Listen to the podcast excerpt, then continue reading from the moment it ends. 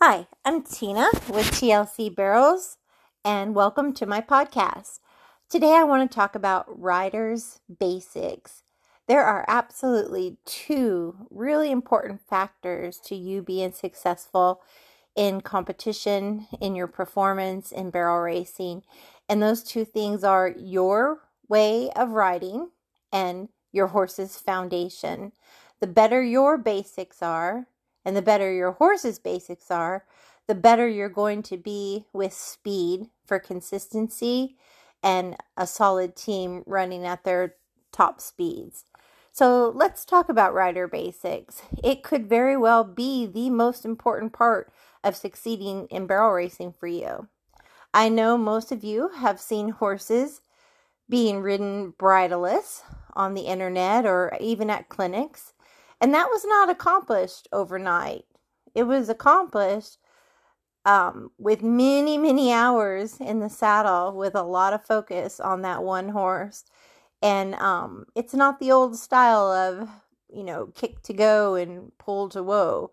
It took many hours, months, years to complete the complete understanding of how to get a horse to do what you want at all different speeds from other parts of your being other than your hands and your feet.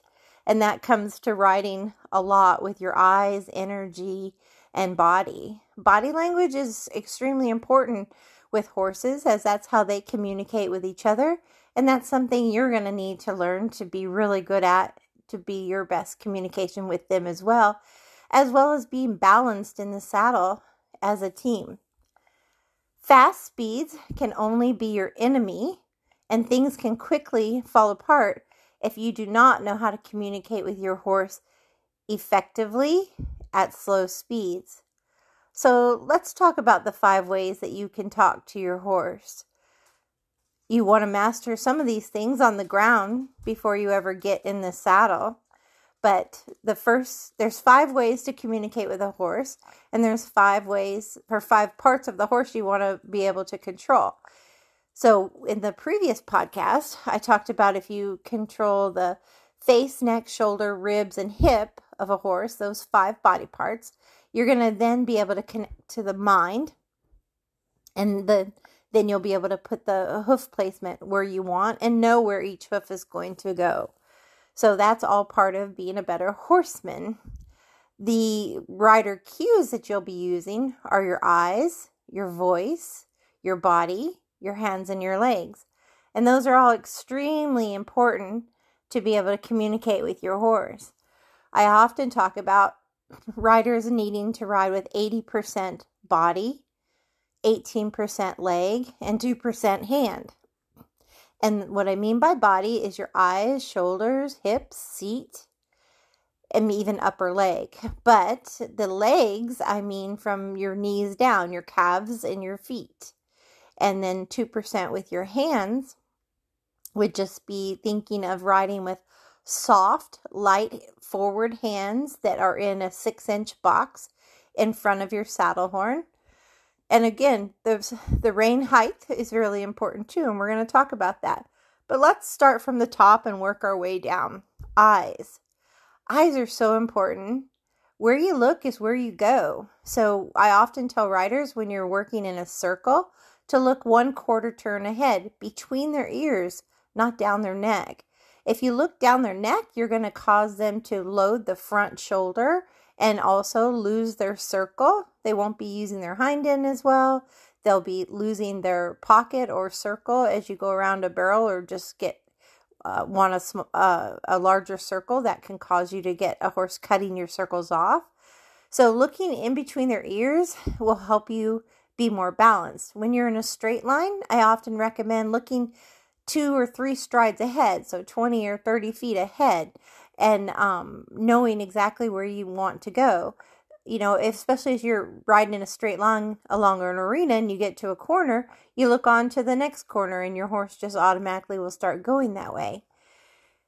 So, those are things to really um, be good at. Again, focusing on looking at the spots that you want to go to, never looking at a barrel or pole, but instead the spot next to the barrel where you want to go. With TLC, I teach riders when they line up in the alleyway to line up with third and ride up the middle for long scores, then focus on their arc next, and then their spots the entrance spot one, the backside spot two, and the exit spot three, so that you only have two strides a rate and only two strides around each barrel to be your most effective um, on the pattern. So, eyes can be very important. You don't want to get too far ahead of your horse, meaning you haven't even barely started the turn and you're looking for the next barrel. Or get behind your horse, still looking down at the ground behind the barrel when your horse is ready to run to the next barrel. Or looking at the fence where they're going instead of where you want to be in your turn. So, eyes really make a difference.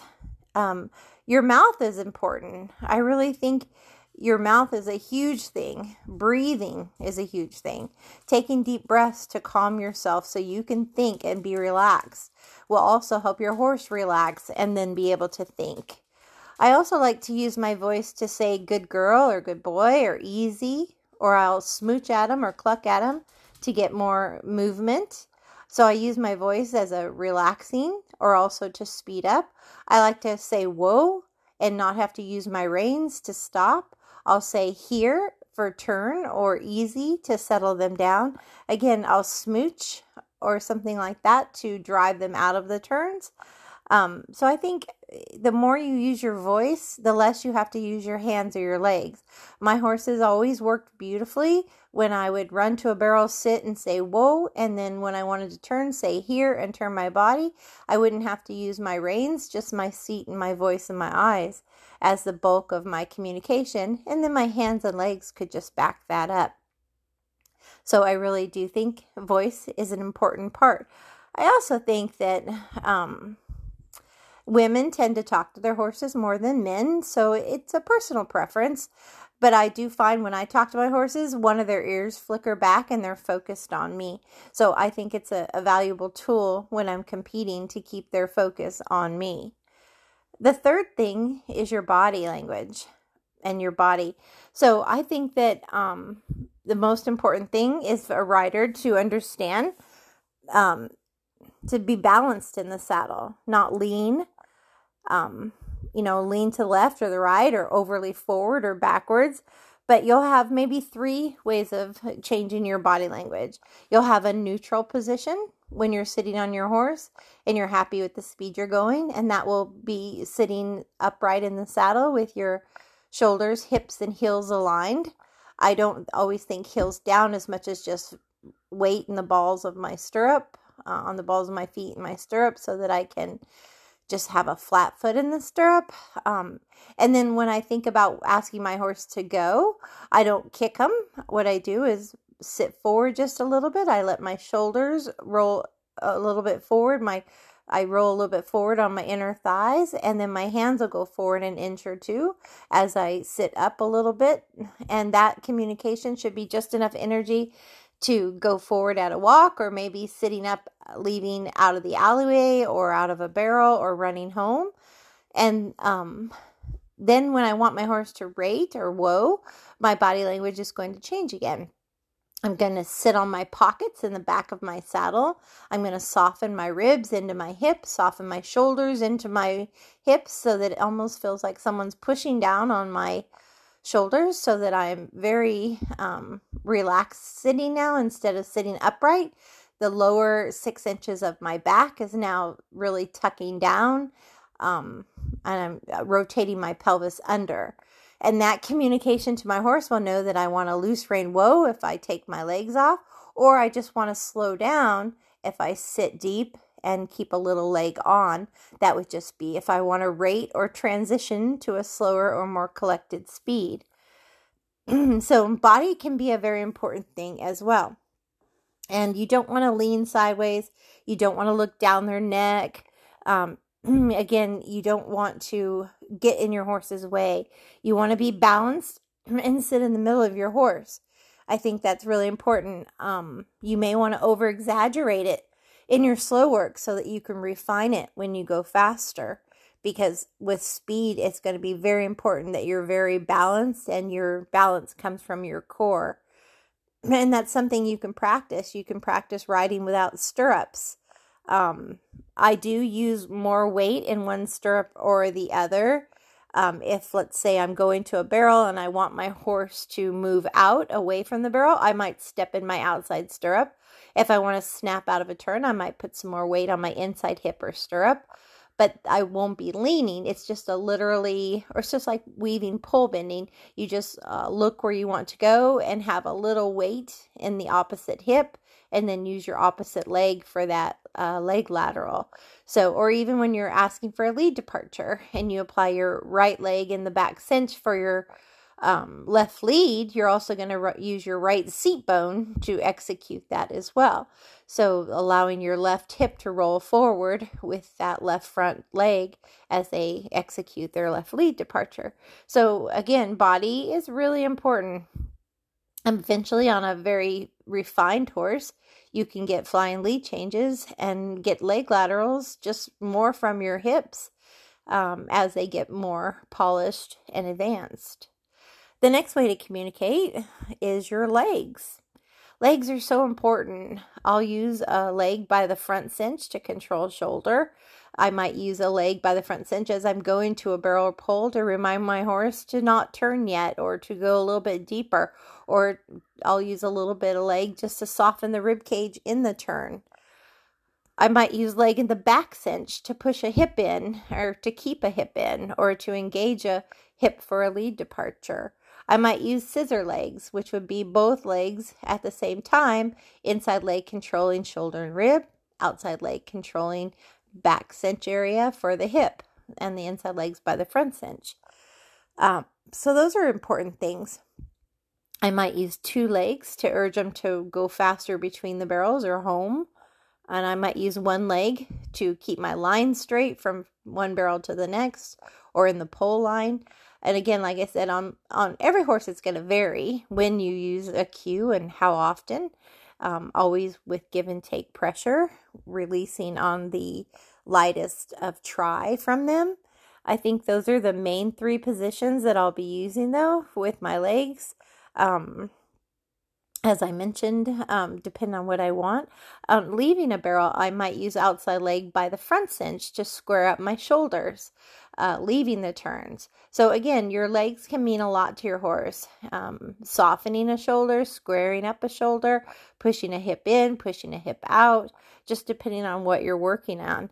And again, when I use a leg, I start with calf pressure before my foot and um, definitely foot before my spur. And when I use a spur, I try to roll my spur on my horse, not to um, jab them or, you know, kick them hard with the spur. That's not the intention of a spur. A spur is just to back up a aid so that you get a little bit lighter response from a horse that might be dull or a little pushy. Um, but some riders shouldn't have spurs on because they don't use them correctly and they'll get themselves in trouble, especially if you're not a balanced rider and you lose a stirrup and you end up spurring your horse could get you in a lot of trouble in a competition. So, or in riding in general. So keep that in mind. And probably the next and probably hardest thing for riders to master is hands. And hands are really important that they're light and soft and forward, and that they stay in a six inch box. When I talk about that six inch box, it's uh, like a square or rectangle right there in front of your saddle horn, not higher than your horn, not lower than your wither, not pulling out to the side, and not lifting up to your chest, and not crossing your withers. All of those things are incorrect ways to communicate with your horse. Um, when I'm doing slow work, I like to use split reins and I like to spread my hands 12 inches between my left and right hand with my split reins so that I can independently use my left hand without being in their face on my right side or vice versa. I also like the split reins because I can truly get off of their head and give them a complete release when I'm doing my slow work at a walk and a trot for my suppling or body collection work. And you can't do that in your short competition reins. Short competition reins, the only way you can truly get off their face is when you're loping because they're set up for that reason to go faster. So I will bring both sets of reins to the arena sometimes if I want to do some one handed drills or some pattern work later. I'll have my short reins. Um, Or I can actually, if you're talented enough with split reins, which I love split reins and I ride in them more than I ride in any other reins, I'll just adjust my split reins to competition length and I can do my one handed drills that way. So um, I like the versatility of the split rein that you can make them long or short, two handed or one handed riding. Um, and I save my competition reins mostly for competition. So um, I do think it's important to have a rein length set that's comfortable for you. I'll often adjust it where it barely touches my saddle horn. If my reins go behind my saddle horn for competition, they're going to be too long when I go fast, and that's going to cause my hand to get out of position and a delay in timing for communicating with my horse. If they're too short, it's going to pull me forward, or I'm not going to be able to get out of my horse's face. So the way to tell once you adjust your reins with your chin strapped engaged or your bit engaged or side pull is they'll just barely touch your saddle horn. But some horses, um, when they lope, are more collected or maybe travel with their head down lower. So I often will go lope a big circle one handed and see if I can communicate without having to move my hand more than one inch. And that helps me decide on my rein length as well. Once I get a rein set for a competition, I don't use those reins for any other horse, just that horse. I'm a little bit superstitious that way once I get them adjusted. And of course, you have to know your reins because some reins, like braided reins, will stretch out over time and you're having to shorten them again. So um, I do like uh, my braided leather reins um, that are like English style rein. Um, I know there's those cable reins out there too. A lot, just whatever reins you like. I like something that's not going to slip out of my hands if I get sweaty hands. I used to ride in those leather ones with suede over them, and those were nice. They didn't slip um, if they got sweaty or wet or rained on. So again, you just have to pick what works for you.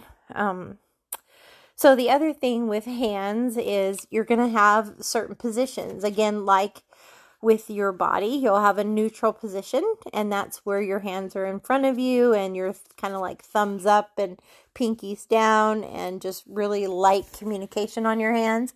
And then when you give a go cue, your hands will now your elbows are soft at when you're in the neutral position, and you're there's a, a, a position from the horse's rein connection, whether it be to their their mouth or to their shank or or whichever, um, should go from the the horse's face to your elbow, um, or from your hands to your elbow should be a straight line, basically from the the rein that's attached to the bridle to your uh, elbows to your hand should be a nice straight line when you're in a neutral position.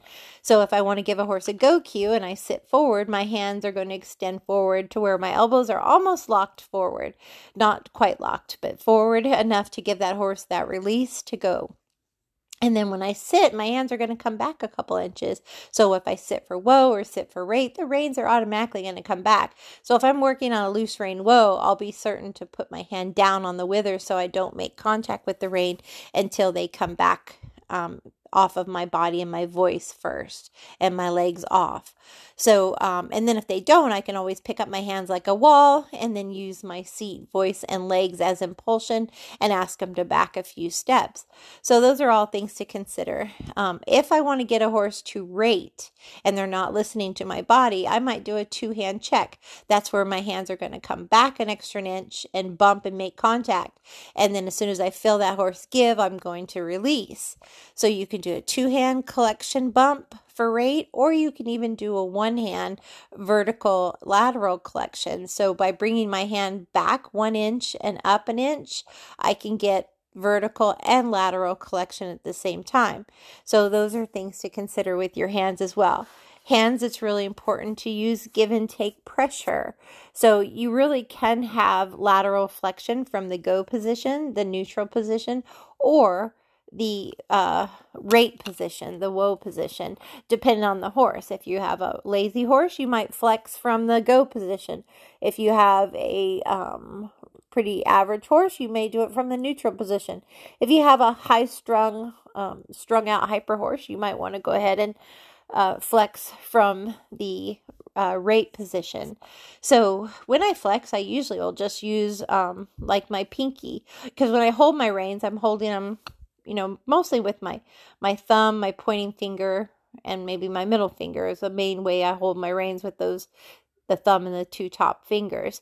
So if I want to communicate a little bit more, I might then add my pinky or my ring finger and just twist them under, and those two fingers will help a horse um, give to me a little bit more, or I may bring the whole hand back or up an inch depending on the individual and how light or responsive they're being. But I always give a release as soon as they try. Never pull, never hold. I don't cross the withers because it pinches the face, it dumps them on their front end. It, I don't pull my hand out to the side because it disengages the hindquarters and makes the shoulders blocky. It's more like a plow rein. I don't want that.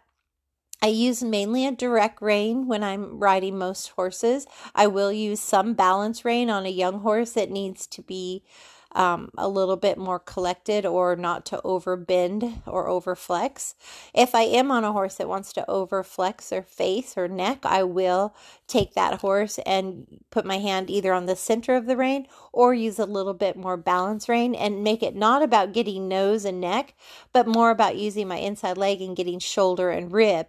If you get less face and more shoulder and rib on a horse like that, you'll be able to keep their hindquarters in. If you don't and you only get face, you're going to swing the hind end on a horse that rubbernecks. So, again, if I'm on a stiff horse or a young horse, it feels like I'm riding a piece of wood, a board.